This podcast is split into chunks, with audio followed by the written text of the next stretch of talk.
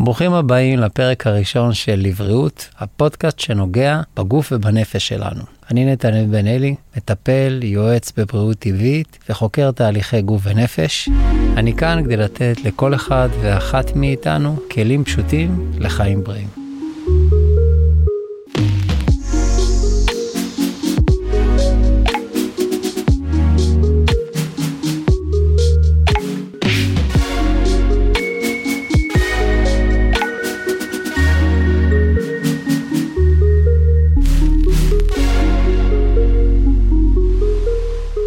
טוב נתנאל. ערב טוב. קודם כל באנו לדבר על כל העולם, בא לנו לעשות מיני ערבוב כזה, אבל אנחנו ננסה בכל זאת אה, להציג את, ה, את המהות של התוכן היום, שזה בעצם בריאות טבעית, גוף ונפש ביחד. בעצם נתנאל, זה מה שאתה עושה, אתה יועץ לבריאות, לבריאות טבעית, גוף ונפש, אבל אתה גם כל כך הרבה דברים אחרים. אז בוא נתחיל קודם כל. מתספר לנו קצת על עצמך, מי אתה, מאיפה באת, מה בא לך לשתף איתנו הערב והמאזינים שלנו. אמ, אז קודם כל אני מכאן. נכון. נכון שבאתי מרחוק ונכון שמיד אחרי סיום הצבא 26 שנה אשדוד אה, אבל נולדתי בקריית גת. The KG. כן אז מבחינתי זה חזרה הביתה. איזה כיף. זה תמיד תחושה תמיד תחושה טובה. והתנועה שלי באופן תמידי הייתה תנועה של לראות איך אני מחבר את רוב מה שמתרחש לי בחיים לעולם הטבעי. מבחינתי עולם טבעי זה לא, כשאומרים היום משהו טבעי זה תמיד מצטער כמו איזה, נכנסים לחנות כזאת שהכל אה, תבואות או... שמן. כן, אבל אה, ממש לא. החיבור הטבעי הראשוני שלי היה ללכת בטבע. שזה מתי קורה? באיזה כל גיל? הזמן, כל יום. מתי אתה בעצם מתחיל באמת להרגיש שזה המחוברות שלך, שלשם החיים לוקחים אותך? כן. התנועה בטבע, הליכה בטבע, מבחינתי זה, זה התרחש לפני הצבא, אבל אחרי הצבא זה הפך להיות דרך חיים. זאת אומרת, הליכה בתוך שדות, בתוך פרדסים, מקומות שיד אדם עוד לא לקחה ושמה עליהם אה, מפלס אה, בטון, מלט, מדרכה, אקרשטיין סידר, אה, נקרא לזה, מדרכות מאורגנות מסודרות יפה. זה תמיד המקום שהרגשתי בו שאני בריא. שם הרגשתי שאני בריא. העיר תמיד הייתה לי מקום שדי סגר אותי. אני זוכר שפעם אחת, אה, כשהלכתי לבקר את אחי ואת הבני דודים שלי בארצות הברית, אהבתי שיהיו מקומות שהם בנויים נמוך. נכון. ביחס לזה שכל מיני מקומות אחרים פה התחילו לזוז לגובה. כן. ואני כל כך אהבתי את הנמוך, הרגשתי שמישהו לא חוסם לי את האוויר לנשימה. ואז סיימת, סיימתי את הטיול שם, עשיתי מדבריות בארצות הברית, וסיימתי את הטיול בניו יורק. אחי, מגדלי. שזה היה מבחינתי חנק בל יתואר, אבל אה, זה הנקודות שהיה לי ברור, שאני איש שהטבע הוא, הוא זורם לי. הכי מדבר אליו. כן. אתה יודע, זה נושא כל כך רחב. בגדול הרי אפשר לדבר על אה, טבע וטבעיות וכדרך חיים, נפש, גוף, עד אין סוף. אבל אתה מוצא את עצמך הרי איכשהו מתגלגל גם ברמה האישית, אבל מקצועית לזה. איך, איך מתגלגלים לזה מקצועית? אה, ההתגלגלות המקצועית הגיעה בצורה מאוד, אה, מאוד מוזרה, הייתי אוהב לעשות סקצ'ים כאלה, לצייר. Mm-hmm. ואז מישהו הסתכל פעם על הסקצ'ים שאני עושה, אמר לי, וואו, אתה ממש סיני. אה, גדול. כן, אמר לי, יש לך ציור שמאוד מאוד uh, מזכיר או דומה. ושם זה התחיל אצלי, הנקודה הראשונה, התחלתי ללמוד טאי-צ'י, מדיטציה בתנועה.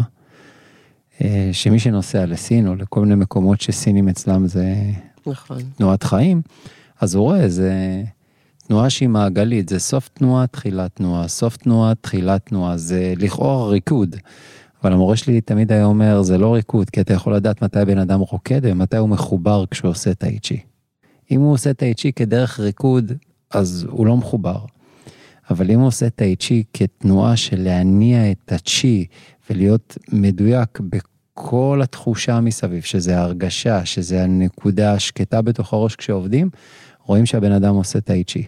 וזה שונה בין לרקוד את התנועות, או לעשות את התנועות ולהיות מחובר לעולם הזה, לכל מה שמתרחש, כי כשעושים את התנועות זה פשוט תחושה של ניתוק וחיבור לכל מה שקורה מסביב ביחד, במקביל.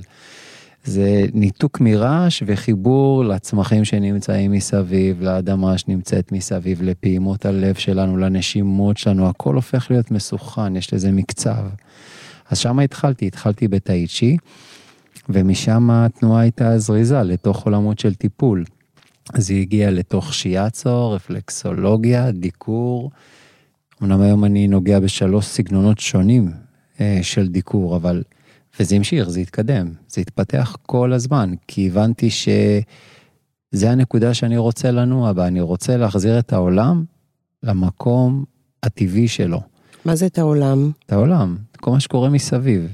זאת אומרת, לא את האינדיבידואל? לא רק אותי כאינדיבידואל, את העולם, לנקודה הטבעית שלו.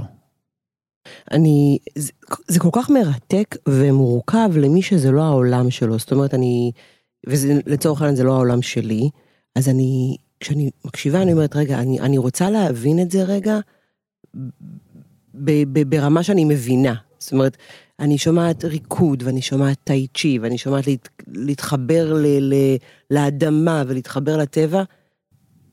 מה זה, מה זה כל המילים האלה? מה זה אומר בפועל? מה קורה לי כשאני כן. מתחברת לטבע ולטאי צ'י ולעולם? מה זה אומר?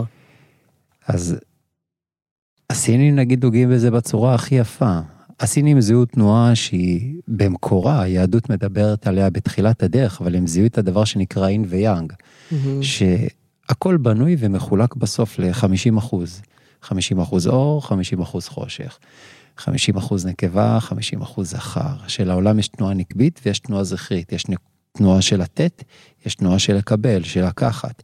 ובכל דבר, בהליכה שלנו, רגל אחת עושה צעד קדימה, היא עושה כרגע תנועה זכרית, היא לעבר משהו חדש, הרגל האחורית עדיין משמרת את הבסיס הקודם, היא תנועה נקבית שאוספת, שומרת עדיין. אז זה יכול להיות מההליכה שלנו עד כל דבר שנעשה בחיים. הוא חלק מתוך כל המסביב הזה שבנוי על זכר ונקבה, הרי אנחנו הולכים לישון עכשיו אוטוטו, למרות שהיום קצת הרסנו את הדבר הטבעי הזה, יש לנו תאורה. אבל בעבר, כאשר השמש שוקעת, האנשים נכנסים לתוך מקום של שינה, לתוך מקום של התכנסות. זה בדיוק המקום שאנחנו בהמצאות החדשות שלנו שהן נהדרות והן נפלאות, אף אחד לא צריך לחשוש, אין איזה רצון לקחת אותן. אבל כן, זה מוציא אותנו מהנקודה הטבעית הזו, מהנקודה ששומרת על הבלנס בין מה שנקרא זמני אור לזמני חושך. נגיד כשאני יושב עם מטופלים אני מקפיד מתי הולכים לישון. אני מקפיד מתי יש הדממות. כי אנחנו רוב היום בדיוק בנקודה ההפוכה, אנחנו רוב היום בתאורה, אנחנו רוב היום בתזוזה, המערכת הסימפתטית שלנו כל היום בדריכות מהרגע שאנחנו פותחים עיניים. עכשיו לקחת בן אדם כזה שחי בעולם כזה, שמבחינתו לנסוע נגיד מקריית גת לתל אביב, זה דבר פשוט. אבל לא, המערכת דרוכה כל הזמן, זה מי עוקף אותי, זה מי מאותת, זה איך אני משתלב, זה מערכת סימפתטית שהיא כל הזמן, כל הזמן במעקב. היא לא רוצה לאבד שנייה אחת ולא להיות בשליטה. עכשיו מה שקורה כשהמערכת הזו כל הזמן בתנועה, מתחילים להתרחש בדיוק הדברים האחרים. מתחילה התשה של תנועה של בלוטות האנדוקריניות שלנו בגוף, כי יש שחרור של הורמונים ויותר הורמוני סטרס מאשר הורמוני רוגע. וחייב את שניהם. ותגידי לאנשים לישון יותר היום, זה נשמע מוזר, תן לי להישאר יותר חי, מי רוצה לישון? אני רוצה להרוויח עוד זמן ועוד זמן ועוד זמן ועוד משהו חדש. אז הבלנס הזה, איפשהו בדרך, תמיד הייתה לי תחושה שאני לא רוצה לאבד אותו בתנועה שלי על פני כדור הארץ, וזה לא שלא, אני מאבד אותו, כי נכון, יש תאורה עד שעות מאוחרות ולפעמים נשארים עד שעות מאוחרות. אז יש בלנס, ואנחנו כאנושות צריכים לדעת מה אנחנו עושים כדי לשמר אותו. ומשם נגיד התחילה התנועה, כי במשך המון שנים, אז טיפלתי, בין אם זה בדיקור, בין אם זה בקרניו סקרל, בין אם זה בברס, בהילינג, בטטה הילינג, בקריסטלים, על כל רבדי הדברים האלה, אבל בסוף הבנתי שהרצון הוא לא לטפל במישהו. מישהו צריך לאפשר לאדם לחזור למקום הטבעי הזה. לאיזשהו איזון? כן. בעצם זה המוטו, לא איפשהו כל הזמן לאזן את עצמנו. בדיוק, אמרת את זה מדהים, אמרת לאזן את עצמנו. כי אנשים נגיד כשכואב להם משהו, או כשהם חולים, הם נכנסים לחדר טיפולי, אומרים, תשמע, קח את זה ממני. כן, תטפל כואב בי, לי תט- הגב. כן, תבריא אותי. הב- הברך שלי, הברך שלי נהרסה. אה, יש לי מיגרנות, אני לא יוצאת שבועיים מהחדר, כי אני ראש ספון בתוך כרית ואני לא יכולה. שבועיים מתוך חודש זה המון לאנשים שסובלים 50%. ממיגרנות. יש לי קרוהן, קוליטיס, אני עם דלקות ב... ואני תמיד אומר, אני לא יודע לרפא אנשים. עכשיו, היום אני יודע, זה, זה טרנד עולמי, לכל אחד יש שיטה משלו, כולם מרפאים דגולים, הכל בסדר. אני פשוט אומר שאני לא יודע לרפא אנשים מתוך הידיעה הפשוטה, שאני לא בראתי אף תא בגוף של אף בן אדם. איך אני אדע לרפא אותו? אם אני לא יודע לברוא אותו, אני חוקר רק איך הוא מתנהל, כולנו כאנושות חוקרים איך התאים האלה מתנהלים, מה הם יגיבו, איך הם יגיבו, זה, זה, כל המדע מנסה עדיין לחקור. איך נדע לרפא את הדבר הזה, אם אני לא זה שיודע ליצור אותו? אני חושבת שבסוף, אני לא, וזה לא המקצוע שלי, אני, אני מאמינה שבסוף אנחנו מרפאים את עצמנו. אנחנו, יפה, הבריאות הטבעית אומרת משהו מדהים, את, את ממש אוחזת בזה. היא אומרת, בן אדם צריך לזכור שהוא אפילו לא מרפא את עצמו. הבורא ברא בריאות בגוף, הגוף יודע לבד לרפא את עצמו, אני רק צריך לא להפריע לו. וזה משהו שאני ממש, אני מזכיר לכולם. אתם תאפשרו לגוף שלכם להבריא, פשוט בואו נוריד את כל העודפים ששמתם עליו. בואו נוריד שעות עבודה מטורפות. בואו נחזור להתחבר למקומות הטבעיים. אני לפעמים שולח לא מעט מטופלים ומתייעצים פעמיים שלוש בשבוע הליכה יחפה על מקום טבעי, או פלחה, או פרדסים, או אם זה נגיד אשדודים או אשקלונים, תל אביב, חוף הים. לעשות grounding, היום קוראים לזה בשמות מאוד מאוד מסוימים, ממש, כן. אבל תחשבי שהטבע שלנו, הגוף שלנו בנוי כל הזמן מפלוס ומינוס. חשמל שרץ, ומישהו צריך לפרוק אותו, ואם הוא לא נפרק, הוא נצבר.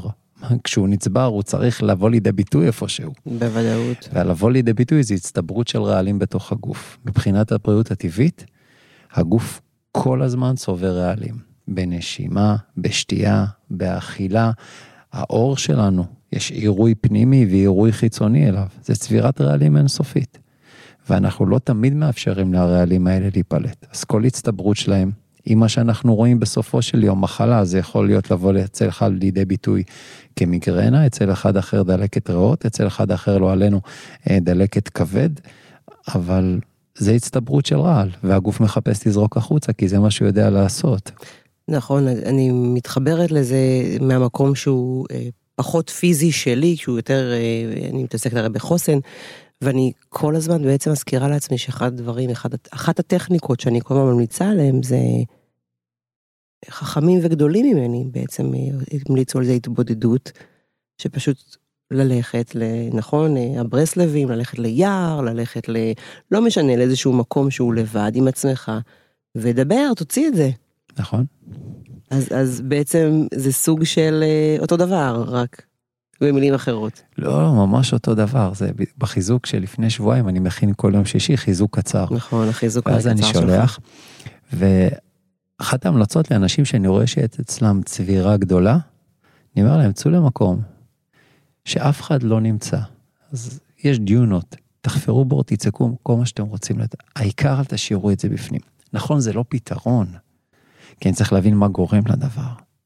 ויש גרימה לדבר, אם נרצה נוכל גם עליו לדבר, אבל לפחות זה טכניקה בלפרוק. אז אומרים, תשמע, אני לא במקום טבעי, אני אומר לו, יש לך מנהרה איפה שאתה נוסע, יש הרבה מנהרות. צרח בתוך האוטו במנהרה, תוציא החוצה את הדבר שאתה שומר בתוכך. הרי זה לא יועיל. עכשיו אמר את זה, אנחנו בדיוק אה, סיימנו עכשיו ראש השנה, אז לא קוראים בשבת ראש השנה את פרשת האזינו, מה קוראים? קוראים מה שנקרא את עקדת יצחק. עכשיו, מאיפה בא, מאיפה בא השם יצחק? הוא יצא לסוח בשדה, יצחק יוצא לסוח בשדה. הוא יוצא לדבר בשדה, משם באה תפילת מנחה שלנו. כשהוא יוצא לדבר, עם מי הוא סח? הרי בשדה רק הוא נמצא. השיחה שלו זה עם הכוח הפנימי העמוק הזה, שיכול לקרוא לעצמו, אחד יקרא לו בורא עולם, אחד יקרא לו משהו אחר, אבל זה שיחה עם הכוח האינסופי הזה ש, שנוסע איתנו כאן, שמזיז את כל הדבר הזה. וזה חלק מהטכניקות של בעצם לא להשאיר את זה בתוך הגוף. אני שומעת, אה, אני לא יודעת אפילו איך להגדיר את זה, כי זה בטח לא מה שאתה מתכוון, אבל אני אשאל, מה אכפת לי? אני שומעת אה, אמונה, בוא נקרא לזה ככה, אני לא אקרא לזה דת, אבל אני שומעת המון אמונה, נכון? אמונה היא חלק מהחיים שלך, היא, היא משהו שאתה חי אותו ביום-יום, עוזר משתדל. לך, משתדל? משתדל. משתדל כי השנים הראו לי, זה כמו שאמרתי, השנים הראו לי שאני לא יודע לרפא. תמיד אומרים לי, אל תגיד את זה, זה לא טוב שאתה אומר את הדברים האלה. אני, אני לא יודע לרפא, אני מודה בזה. אני יודע שהגוף מרפא את עצמו לבד היום. וזה מתוך ידיעה מאוד מאוד ברורה, שאני מוצא את הכוח העוצמתי של החיים הרבה יותר חזק ממני. הוא יפגיש אותי עם לא מעט דברים בדרך, הוא יאתגר אותי בלי סוף. ואני יכול להגיד, אוקיי, זה מאתגר, ואז אני יוצא למלחמה מול הדבר, או להגיד, לא, להפך. כל זה הולך ללמד אותי להבין טוב יותר שהכוח הוא בעצם לא אצלי. אני רק צריך למצוא איפה בדרך שברתי את החוק. החוק של הטבע, החוק של הבורא, ומתוך זה הגעתי לאותו כאב, הגעתי לאותו תחושה רגעית, נפשית, קשה, ושם אני אמור לבנות את מה שאת מדברת עליו. אמור לבנות את החוסן לאותו דבר. כי הרי אם הבורא שם אותי בנקודה מסוימת, זה לא כי ממש הוא שלח אותי לפה אחרי, נקרא לזה, מאות שנים, אלפי שנים, בשביל להתעמר ולהתעלל בי. אם הוא שם אותי בנקודה, כנראה שהוא יודע מה הוא עושה. עכשיו, רבי שמעון תמיד אומר, כולו במחשבה יתבררו. זאת אומרת שכל המציאות שלנו בחוץ, היא מציאות שאנחנו יכולים כל הזמן להאשים מישהו אחר. זה נסע, נכנס לי ברכב מאחורה, זה נסע, נכנס לי ברכב מקדימה. הבן אדם הזה עושה לי קושי במקום מסוים. עכשיו, אני יכול כל היום לייצר לי בתוך הראש גלגלים שהם קשים. אבל אם לאט לאט אני עושה רק את השינוי הזה, אני עושה את הבירור הזה בתוך הראש, ואני אומר, רגע, אין פה אף אחד אחר שמחפש, זה בסך הכל שליחים שעוזרים לי להתפתח. אז אם נגיד האדם הזה יגרום לי לכעס, אני מבין שיש בתוכי כעס ואני צריך לדעת מה לעשות איתו, אז אני צריך לשנות את התפיסה. הוא בסך הכל הדבר שהביא את הדוח, אני לא יכול להרביץ לו. הוא רק הדבר, זאת אומרת, הוא נשלח כדי לעזור לי לעשות עבודה עם הכעס שלי. אחד אחר נשלח לעזור לי לעשות הבנה עם בהירות יותר גדולה בעבודה שלי. כל אחד ואחד עם הדברים שהם קשים לנו, כשהמציאות טופחת עלינו או נופלת עלינו, או לא משנה כל אחד איך שהוא יגדיר את זה, אז כן, זה בשביל שאני אוכל לראות מה היכולות שעכשיו אני הולך לבנות בתוכי כדי להתמודד עם הדבר הזה שהגיע אליי. שאלה. עכשיו אני רוצה אה, להגיע אליך, ל... אתה לא מטפל, אבל אתה תעזור לי למצוא את, ה, את הדרך הנכונה, לעזור לגוף שלי לעשות את מה שהוא יודע לעשות. ככה Mm-hmm. מסכמת את, ה, את הכמה דקות האחרונות. באילו בעיות אתה מטפל? באיזה סגנון? מה, אם כואבת לי, אני מתקילה אותך, אני ככה מאתגרת לא, יותר זה טוב, זה טוב. כי עכשיו כואבת לי העין, אני מתקשרת אליך ואתה תעזור לי להבין איך הגוף שלי יטפל בזה, עכשיו כואב לי הלב, כי נשבר לי הלב. גם, בוא תיתן לנו ככה למאזינים. אז הנה, זה חיבור מדהים מה שעשית, הרי מישהו עובר משהו שנקרא שברון לב. הרי אתה אומר, הרי בפנים הלב, אם ייקח רופא רגיל את הלב, יעשה עכשיו CT או כל דבר אחר, יגיד, על מה אתה מדבר? חדרים עובדים טוב, עליות עובדות טוב, לך הביתה. אין פה את הנקודה, אבל היופי שאנחנו לא מסתכלים כבר, וגם הרפואה הרגילה היום, יש לי חברים טובים רופאים, גם הרפואה הרגילה היום, היא כבר ברור לה שהגוף הוא לא רק גוף. נכון, עדיין אם היד כואבת שולחים לאורתופד, אבל היד היא לא רק יד כיד שינה שזזה, היא עולם העשייה שלי. כמו שהרגל זה הדרך שלי על פני כדור הארץ. כמו שהעיניים שלי זה דרך ההתבוננות שלי. האוזניים שלי זה איך אני מפלטר את מה שמגיע אליי מבחינת עולם של שמיעה. לכל אחד כזה יש הבנות נפשיות שנוסעות איתו. כשהלב שלי נשבר, כן, הלב הרגשי שלי נשבר. משמעו של דבר שכשמישהו מתקשר ואומר, תקשיב, חלמתי בלילה, אני צריך שתאמר לי מה היה המסר בחלום. אז אני אומר, טוב, תספר, בוא נשמע, ואולי נצליח להבין מה המסר שהגיע. אז זה המון דברים, כי יכול להגיע מישהו עם גב תפוס, אז אני לא אומר לו, תלך הביתה, לא מעניין אותי הגב, אז אנחנו נעשה מניפולציות או ארטיקולציות לגב, נדקר, נקיז, בשביל כמה שיותר לאפשר לכאב לצאת, אבל אני אגיד לו, רק שנייה, באיזה אזור הגב כואב? בוא נראה על מה זה מדבר. הרי ידוע לנו שגב תחתון, אם הוא כואב, אז זה ידבר על אזורים של עבודה מול אבא ואמא, אם זה גב עליון זה עודפי אחריות וכן הלאה. לפי החוליות אפשר לפרוט כל אזור בגב, מה, מה הבן אדם נקרא לזה, עשה איתו עבודה לא מאוזנת בחייו. עכשיו זה לגבי כל תא ואיבר בגוף. זה ממש מטריד אותי עכשיו. למה? אה, כי זה מטורף. כן.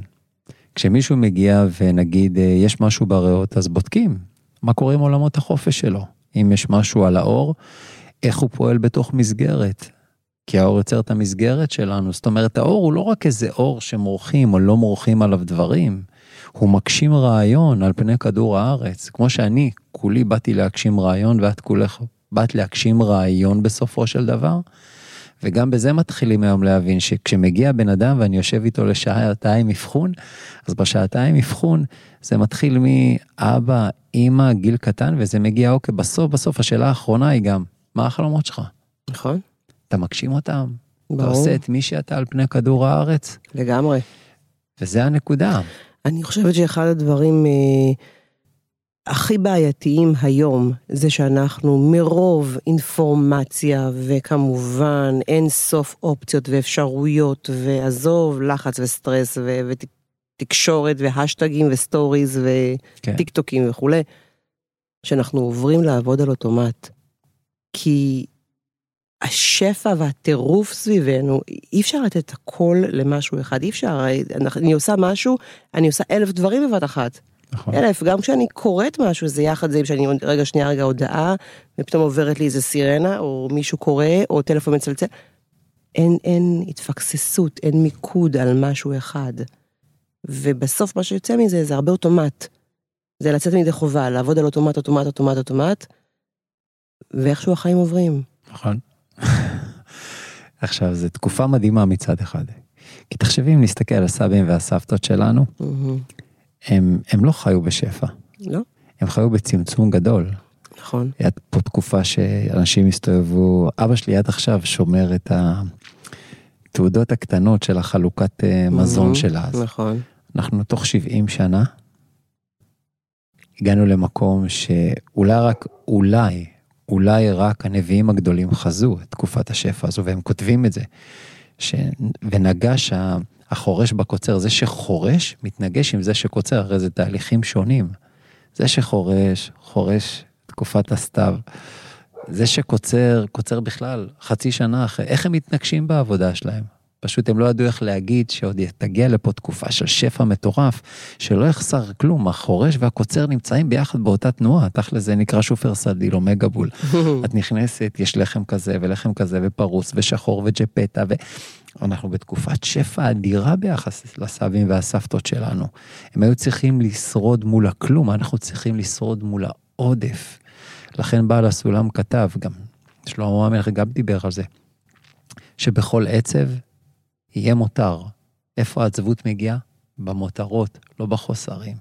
וכל פשע, נעב... כל שפע שנעבוד איתו לא נכון, יתהפך עלינו לפשע. תפחית האותיות של שפע הוא פשע. אם אני לא יודע לעמוד מול השפע האדיר הזה, אני מתחיל לש... אה, לפשוע, אני אפשע בגוף שלי, אני, אפגש... אני אפשע בסביבה שלי, אני אוכל יתר על המידה, בסוף אני אוסיף לעצמי דברים שיביאו לה את כל המחלות של העידן החדש, לחץ דם, סוכרת, כולסטרול וכן הלאה. כשמגיע לבחור סקרתי, הוא אומר לי, תקשיב, יש לי חבר שריפאת אותו, אני לא אני ריפיתי, הוא ידע פשוט לעזור לעצמו. שתיים, אתה צריך לזכור שאתה עוזר לעצמך, וזה נקרא מה אתה מכניס, מה אתה לא מכניס, באיזה שעות, מה אתה עושה, מה ההרגלים שלך, מה הדפוסים הקבועים שלך, מתי אתה מכניס באופן קבוע לפה את התזונה, ואיזה תזונה זו, האם זה אוכל או האם זה מזון. יש לי הרצאה שנקראת מה מזין אותי ומה אוכל אותי, ככה אני פותח אותה. ואני אומר, יש אוכל שכשאני מכניס אותו הוא אוכל אותי. הוא לא מסייע לי בחיים. הוא לוקח ממני עוד כוח. לעומת זאת, יש מזון שכשאני אוכל אותו הוא מזין אותי. הוא נותן לי כוח לתנועה קדימה. אז הכל נובע מהנקודות האלה בסופו של דבר. מה אנחנו עושים כדי לא להיות בתוך האוטומט? איך אני שם לב שלא כל פעם היד שלי נשלחת לקחת ולהכניס משהו, וכשהיא נשלחת, אז מה כבר כן לקחת? האם לקחת מזה או לקחת מזה? מתי אנחנו גם נותנים למג'י מיקס הגדול הזה? זמן מנוחה. זה, זה מדויק מאוד, מצד שני, יהיה, לא, אין מה לעשות, יש את החלק בי שאומר, וואו, איפה הפאן? איפה הפאן? אני אתן דוגמה. אה, כשסיימתי שלושה וחצי שבועות של אה, מה שנקרא צום מים, כן, בדיוק, של צום על מים, אז אה, לא היה לי חשק לחזור לאכול. לא היה לי חשק. עכשיו, זה נשמע מוזר, כאילו, זה אחד הדברים הכי עוצמתיים בעולם. חשק לא לאכול, למי אין? רק אם היה לנו עוד קיבה, שנוכל לאכול עוד אפילו, כי, כי זה הכל חוויות גדולות. אבל יש משהו מדהים בהרגל הזה, שתדעי לך, שכשעושים לו סטופ, ביום הרביעי של הצום, אין רצון לאכול. כשאני מכניס מטופלים, אני אומר להם, אל תדאגו, שלושת הימים הראשונים קשים, אבל אני איתכם. ביום הרביעי, משם אתם כבר יכולים להתחיל לנסוע לבד. ביום הרביעי, מסתיים הרצון, מסתיים ההרגל, לחזור אל הדבר הזה שנקרא לאכול. עכשיו את אומרת, איפה הפאן? זה בדיוק איפה הפאן. כי אם אני אתן לך עכשיו את הדבר שאת הכי רוצה, ואת תחזרי עליו פעם ועוד פעם, נכון. הוא בסוף יגיע לרמה של הכאה, כבר לא נרצה אותו. נכון. מתי הוא הופך להיות הדבר העוצמתי והחזק עם החוויה הכי חזקה? כשאני שומר אותו לפעם ב... נכון, הרי בחינוך מול ילדים קטנים, הרבה פעמים זה, זה על הדעת להביא אותם לנקודה הזו, להבנה הזו, שאם כל יום הוא יאכל במבה, הוא לא ייהנה מבמבה. לא שאני טוען שצריך לאכול במבה, אוקיי? אבל היופי של הדבר הוא ככל שאני אמעט בו יותר, תהיה לי ממנו חוויה גדולה יותר כשאני אוכל אותו. אם את מסתכלת על כל היהדות היא בנויה ככה, היא בנויה על מה שנקרא קו אמצע, היא בין חסד מאוד מאוד גדול לבין דין מאוד מאוד גדול. לשים את הכל, שהכל אפשר, אבל בזמנים מסוימים, בדרך מסוימת, במקום מסוים. ואז זה מאפשר לי להיות בתוך מה שנקרא דרך שהיא ברורה, דרך אמצעית. לא להיות בפיזור הכי גדול ולא בהתרחקות הכי גדולה, לא בנזירות ולא בעודף. חיית בארצות הברית, נכון? Mm-hmm. עכשיו קחי, זה מדהים, אנחנו... דיברתי על זה פעם באחד הסרטונים, אנחנו בארץ ישראל, זה כזה הגדרה לישר עם האל. עכשיו, אם אנחנו זזים מזרחה, זה לנקודת קיצון אחת. מה זה אומר? בודהיזם, נזירות מוחלטת, התרחקות נכון. מכל הנאות החיים, שם מתפתח הבן אדם. כן. את רואה את זה, נגיד הסינים הגדולים זה אלה שהיו במנזרים. אותו דבר הבודהיסטים הגדולים זה אלה שהתנתקו מכל הנאות החיים. לעומת זאת, לכי הברית איפה שחיית, שם צריך ליהנות מכל דבר. זה שיא ההנאה של ההנאה של ההנאה של ההנאה. זה הגיע למצב שנכנסתי פעם אחת למסעדה והיה כיסאות לגלגלים במסעדה, והיא עם שטיח. אמרתי, למה? למה צריך פה כיסאות עם גלגלים? ואז הבנתי, ראיתי את האנשים שנכנסים בפנים. זה משקלים עצומים, שלא ירגישו שזה שוקל הרבה, שאפשר לאכול עוד. עכשיו, זה מההנאה הכי גדולה לחוסר ההנאה הכי גדולה, ואנחנו צריכים לייצר את האמצע. לדעת לקחת בדיוק את הקו בין שניהם. נכון. קראתי משהו אה, השבוע שחשבתי שבעתיד אני אעשה ממנו פוסט. הרב אהרון לוי אמר, אה, זה נורא מעניין הסיפור הזה שכל הישראלים מאוד מאוד רוצים לרדת מהארץ לארצות הברית, לעולם השפע, אבל איכשהו כולם רוצים למות בארץ. זה לא פייר, מה אנחנו בית קברות פה? כן, אבל מאיפה זה נובע? זה נובע מכך שבתור יהודים יש לנו כלים מאוד גדולים, יש לנו רצונות, אנחנו עם עם הרצון הכי חזק על פני כדור הארץ. איזה היה מהסורת שלושת אלפים שנה שעברנו? הרי אם את לוקחת רק בהתבוננות קטנה, אמנם אולי זה לא שייך לשיח שלנו, אבל טיפ טיפה רק שנבין, אין עוד עם שהצליח להישאר אחרי שהוא יצא מהאזור מחיה שלו, לחזור לאותו מקום, להחזיק בכל מה שהאבות הקדומים שלו הורישו לו, נת... אנחנו העם היחידי על פני כדור הארץ שעשה את זה. נכון. וזה אומר שיש רצון גדול, יש רצון גדול לאנשים כבודדים, ויש רצון גדול לדבר הזה שנקרא עם, זה כוח אדיר, הרי אנשים הגיעו לכאן, את אומרת, מתימן, מאוזבק, מצרפת, ממרוקו, מפול... מפולין, מהעולם כולו, מהעולם כולו, הרי, למה, את אומרת, אוקיי, חוזרים, חוזרים מקום אחד, למה כולם חוזרים בסוף? כי יש כוח אדיר. עכשיו, יש רצונות גדולים, ואת מגיעה לארץ שהיא נמצאת ב... נקרא לזה שכונה לא קלה. אנחנו שכונה לא קלה, אנחנו במזרח התיכון, סביבנו זה לא אלה שקמים בבוקר חושבים איך לחבק אותנו. הם מאתגרים אותנו מאוד.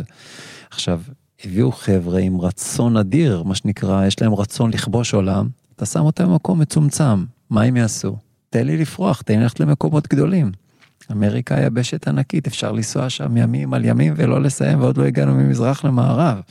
עשיתי את זה פעם אחת. זה, זה מטורף, אז כן, אז יש כאלה שרוצים ללכת לשם, כי יש רצון גדול לשפע. אבל היופי שהיום, התחושה היא שכאן בארץ לא חסר לנו שפע. ואני... אפילו יותר טוב משם. בוא ניקח את, את השפע הזה ואת כל ה... וואו, השפע אינפורמציה ומידע. ואני באמת שואלת, איך אתה רואה את כל הדבר הזה קשור איכשהו, אם בכלל, לחוסן? מדהים. אז הנה הגענו לנקודה הכי עוצמתית. כי בסוף כשאנחנו מסתכלים על זה מבחינה טבעית אמיתית, מאיפה המילה חוסן באה? חסינות, מערכת חיסונית.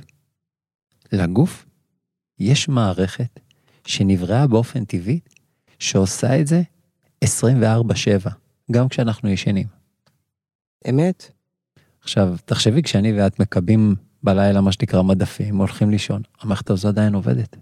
היא יודעת לפלטר מה נכון, מה לא נכון, מה לזרוק, מה לגבש אותו, להעיף אותו החוצה, איזה תאים ככה עושים דרך מה שנקרא לא נכון. תקנית, להזיז מהמקום. ובכלל התנועה היום היא להגיד לא, יש עולם של הזרקות חיצוניות, בוא נזריק לבן אדם חיסון, זה בכלל נושא אדיר שאפשר לדבר עליו. במקום להגיד רגע איך אני מחזק את המערכת החיסונית שלי, הרי קיבלתי מתנה, אף, אף אדם על פני כדור הארץ לא יכול לברוא.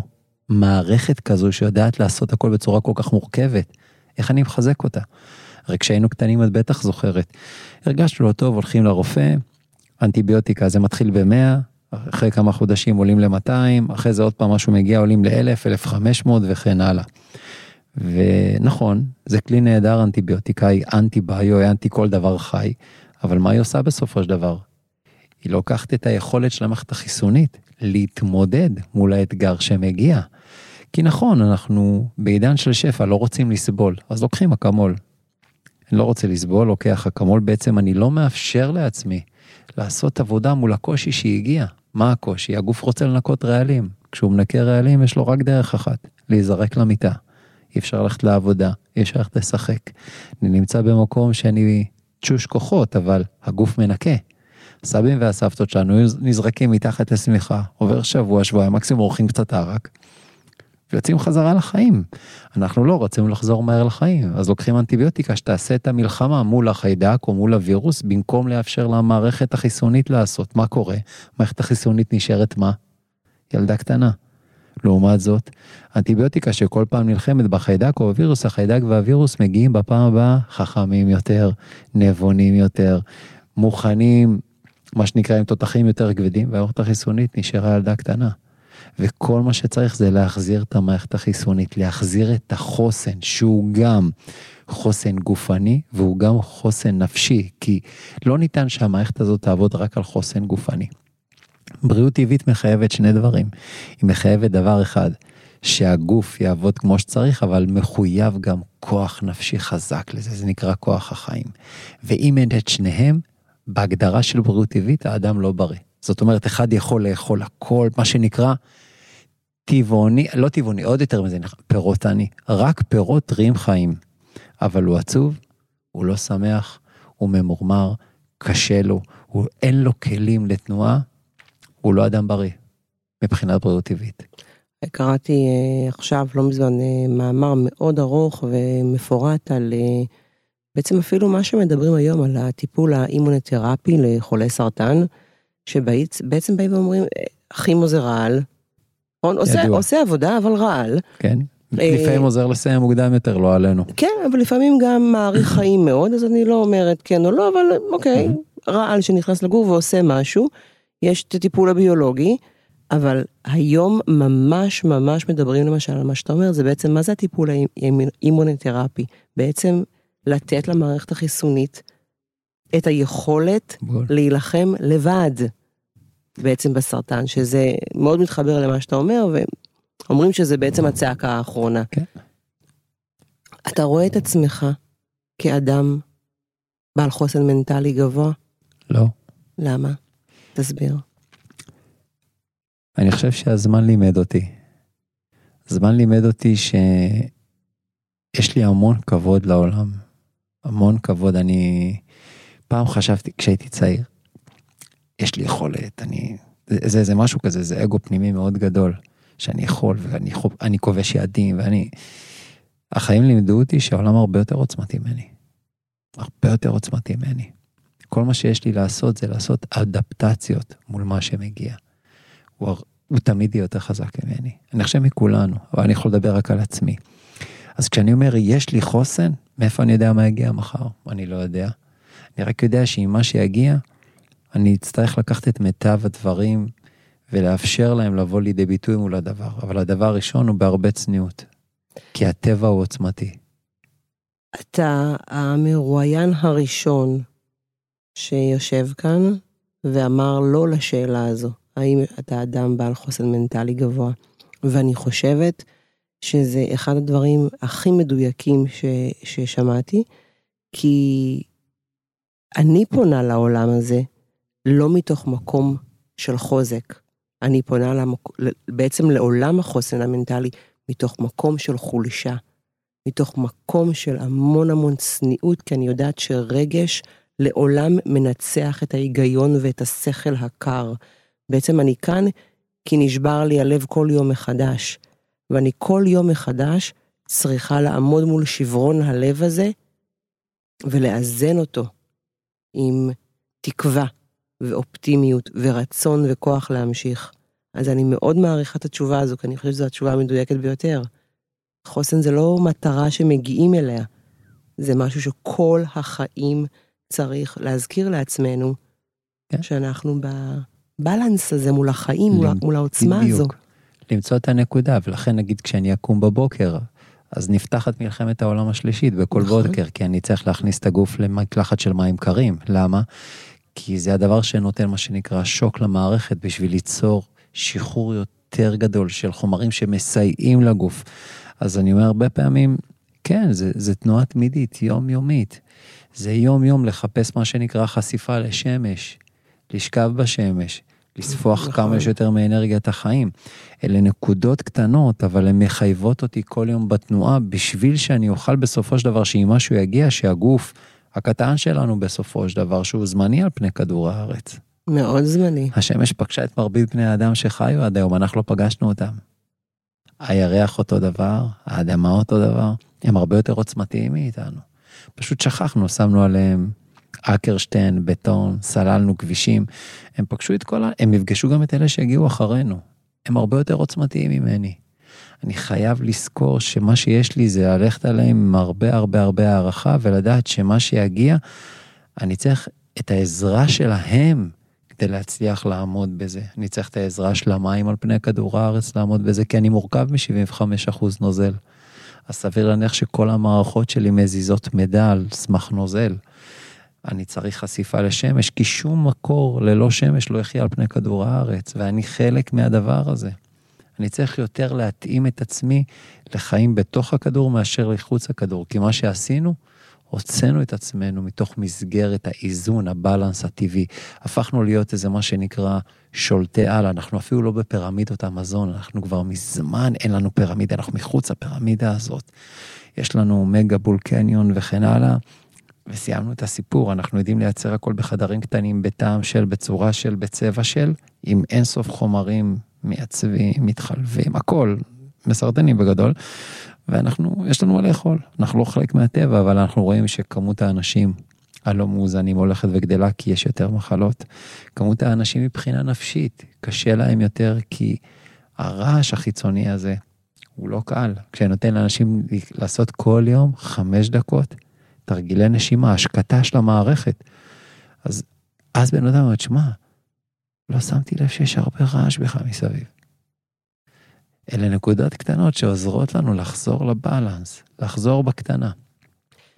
אני חייבת לציין שלא שאלתי אף אחת מהשאלות שהתכוונתי לשאול.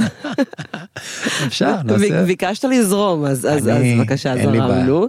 אה, ובכל זאת ככה, שאלה אה, אחת. כן. אדם שמתמודד כרגע עם מצוקה. שבעצם אני באמת מבינה שגם אה, בכלל באופן כללי החיבור בין גוף לנפש אנחנו יודעים שהוא מאוד קשור, אבל הוא מתמודד עם מצוקה כזו או אחרת. איזו עצה אחת, טיפ אחד משלל הידע שלך, אתה יכול לתת למישהו כזה, אמ, כדי באמת לנצל את הכוח הפנימי שלו, שלנו, נכון? יש לנו כוח פנימי. כן. איך אנחנו מנצלים את הכוח הזה שיש לנו כדי לצאת מזה? להצליח איכשהו לעבור את המצוקות ואת הקשיים קצת יותר טוב. לא לבד. אני אסביר.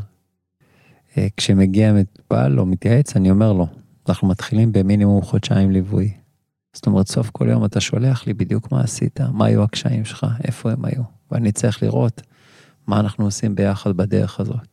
היום אני יותר מלווה אנשים מאשר מגיע בן אדם, אני אומר סדר לך את הגב ותלך, לך את הברך ותלך, לך את המיגרנה ותזוז. ככה חשבתי לפני 15 שנה.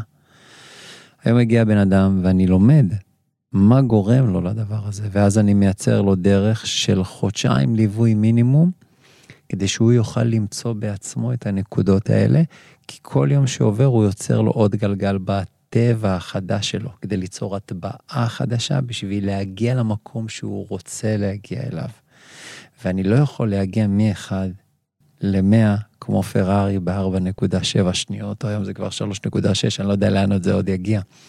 אנחנו כבני אנוש נבראנו על כדור שמתחיל יום, לילה, יום, לילה. כל יום שעובר, אני יוצר לי עוד מעגל קטן. עוד יום טבעי שעובר, עוד הטבעה. טבע זה מלשון הטבעה גם, אוקיי?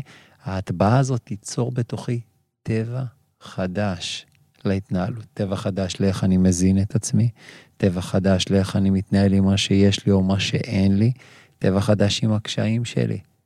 כל יום דבר קטן, אם אני נותן לבן אדם תרגיל חמש דקות בבוקר, תגיד תודה על כל מה שיש לך. תבחר אתה. אז היה לי מטופל שיש לו פסוריאזיס. אמר לי, תשמע, אני פתאום קולט שזה לא סתם פסוריאזיס, זה בשורה. זה אמר לי שיש לי המון רעילות שהגוף שלי זורק לאור ואני צריך להתחיל לעשות ניקוי רעלים. והוא הבין את זה בחמש דקות תודה. כי אמרתי לו, אל תעשה את התודה הרגילה שאתה רגיל. מודה אני וזה. זה תשאיר. תוסיף לזה חמש דקות של איזה תודה נוספת על המצעים שיש לך על המיטה. אז יש לך מים חמים או מים קרים בברז, אז יש שהרגליים שלך זזות. ככה חמש דקות לתודות כאלה.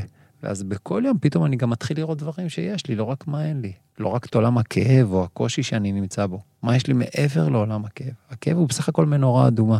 אמרתי פעם למישהו, אתה נוסע באוטו, נדקת מנורה אדומה, מה אתה עושה? עוצר בצד. אומר לו, אבל בחיים אתה לא עושה את זה. ואתה לא על האוטו, אתה על דבר הרבה יותר יקר מ-150 אלף שקל. יש לך מנורה שנדלקת, היא רק סימן ששברת חוק מסוים על פני כדור הארץ. וזה הסימן, המנורה נדלקת, יש כאב. כאב הוא סימן שהתנהלתי לא נכון. נכון. כל כאב הוא בעצם מעיד על חוסר. בול. על בדיוק. חוסר במשהו. בדיוק. אה, לא כואב אם לא חסר. אז נכון. כשכואב, מה חסר לי? נכון?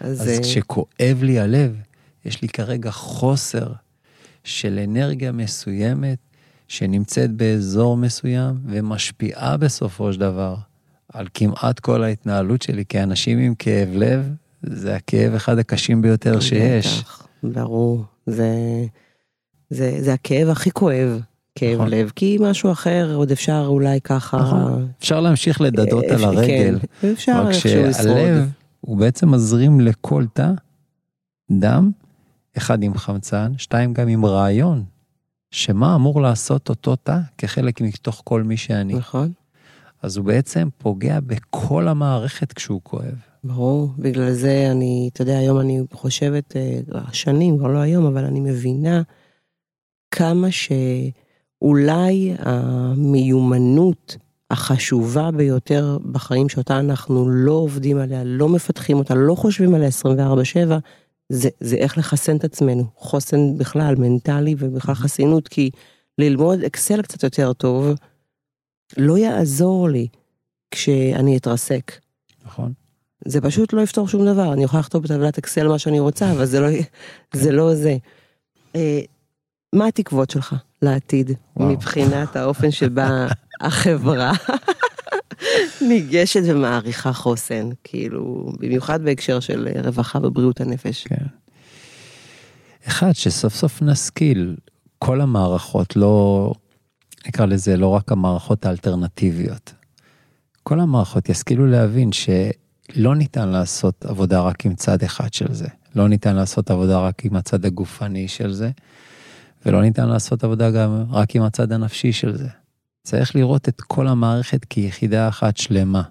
עכשיו, יחידה אחת שלמה זה אומר שאם אנחנו יושבים פה, אז יש עוד לא מעט יחידות כאלה שנמצאות בחוץ. זאת אומרת, יחידה שלמה זה כלל האוכלוסייה. השאיפה היא להגיע לחיים מתוקנים, חיים מאוזנים. אז זה בלא תנועה אחת, זה בכל התנועות על פני כדור הארץ. וזה המון. זה ריאלי? אין לנו אופציה אחרת. תגידי לי אם יש. אני חושב שאין. זה נכתב לפני אלפי שנים, שהעולם יגיע לתיקונו, בין אם נרצה, ואז יקרה מה שנקרא, קראו לזה או בעיטה או אחישנה, לא בעיטה מלשון לבעוט, או שזה יבוא בזמן שלו, או שיחישו לנו את הדרך. נאמר שהעולם יגיע אל המצב האופטימלי שכל אחד ירצה לעשות בו טוב, מתוך בחירה אמיתית. אני חושבת שמה שאמרת עכשיו, אה, אה, בסוף איפשהו פוגש, אולי לא את כולם, אבל את רובנו, בגיל כזה או בגיל אחר, רצוי כמה שיותר מוקדם מאשר מאוחר. ואני חושבת שכשאני הבנתי שאם אני לא אה, מתמקדת בחיים ברצון להשפיע, במקום ב... בעצמי, או בלקבל או בלקחת, כאילו אם אני לא יעבור למוד של להשפיע, אני לא אממש את הקיום שלי בעולם הזה. עכשיו תראי איזה יופי. ואיפה לומדים את זה הכי טוב? איפה? גוף האדם. קחי תא כבד, תא קטן של הכליות. תשאלי אותו, למי אתה מפלטר יותר דם? בשביל הכליות או בשביל כל יתר הגוף? מה זאת אומרת? ברור שבשביל כל יתר הגוף. הוא מפלטר יותר דם בשביל כל יתר האיברים מאשר האיבר עצמו. הכבד עובד בשביל כל האיברים בגוף ולא רק בשביל תאי הכבד. הריאות לא אומרות אנחנו ניקח חמצן רק בשביל הריאות, לא, הם חמצן לכל התאים ובשבילם קצת, פחות, כי הגוף יותר גדול מהם. כל האיברים בגוף עובדים יותר בשביל כל הגוף מאשר יותר בשביל עצמם. איזה יופי. וככה אנחנו. ברואים, ככה הבורא ברא אותנו. לכן המערכת הזו הגופנית שלנו עובדת מדהים, כי היא לא עובדת אגואיסטית. היא אוהבת מה אני עושה בשביל כל המסביב יותר מאשר בשבילי. הרבה פעמים יש אנשים שאומרים לי, מה הייעוד שלי? תגיד לי, מה הייעוד שלי? אני אומר לו, אני לא צריך להגיד לך, אני אסביר לך, ואתה תמצא אותו לבד. הייעוד שלך זה המקום שאתה תרגיש שאתה הכי תורם בו לכל מה שמתרחש על פני כדור הארץ, שאתה מביא את סך כל היכולות שלך ואתה עוזר בו להכי הרבה אנשים. זה המקום הנכון להיות בו. לקחו אותנו קצת לאזורים אחרים בשנים האחרונות, אבל כן. קצת, אני היום אה, במקרה, במקרה היום העליתי פוסט על אה, הבדלים בין, בין הדורות, החל מהדור השקט, ה baby boomers, המיל... דור Z, אה, מילניום, אלפא. יש עוד אותיות, זה ימשיך עוד כן. הרבה אני מעריך. כן. ואתה יודע, בעצם, אתה לאט לאט עם ה... בעצם התכונות והייחודיות של, של כל דור, זה מטורף כמה זה מאוד מאוד ברור. זה מתחיל מהכלל, ולאט לאט בכל דור זה הופך להיות יותר נרקיסיסטי ככל שאנחנו מתקדמים בדורות. וטוב, אני לא יודעת מה יהיה התוצר של זה, אבל זה בהחלט אה, כן מסתדר לי עם, עם כל מה שאמרת עד עכשיו. ירידת אה, הדורות. כן. כתבו, חז"לינו אמרו שתהיה ירידת הדורות. אבל בשביל מה? כדי שכל אחד ישים לב שאי אפשר בירידת הדורות לחיות בבודדת. בבודדת זה החרבת עולם. הרי אם הבורא כל כך כל יכול, הוא היה שם אותך נגיד על כדור שנקרא ימית. למה עם כל האנושות מסביב? היה שם אותי על כדור של רק נתנאל, נקרא נתנאל. למה לבוא ולהתממשק איתך ואיתו? זה היופי בבריאה, שאנחנו חלק מתוך כל המארג הזה. כי אחרת, היה אפשר לשים אותנו כל אחד לבד. הלבד לא עובד. לא, לבד לא עובד. כן. ועם ה... ככה המסר החשוב הזה שבאמת לבד לא עובד. כן. אני ממליצה בחום לכל מי שרוצה לא רק לצאת מהלבד, גם אה, לצאת מהלבד העצמי ועם הצרות מחשבה שבעצם הכל ייפתר איכשהו אה, עם אקמול, אה, שלא פותר את הכל, נכון. אה, למצוא את נתנאל ברשתות החברתיות, בפייסבוק, באינסטגרם, ולהתייעץ, כי מי שלא קורא בסופו של דבר לעזרה ומבקש להרחיב את הידע ואת האופקים ואת עצמו, להרחיב את עצמנו, אה, אולי סתם גם יעבור, יעבור את החיים בטייס אוטומטי כזה, ואולי פחות טוב. אז נתנאל, תודה רבה על שיחה מרתקת. אפשר היה גם עוד שעתיים. אני אין לי ספק. אני הייתי יכול להמשיך לדבר איתך עוד הרבה. רק את עכשיו שאלת שאלות, אני אפילו עוד לא התחלתי לשאול שאלות. נכון. תראה איזה כיף זה להיות בצד שלא שואלים אותו, אז... הרבה תודה לך. הרבה הרבה תודה. גם לך.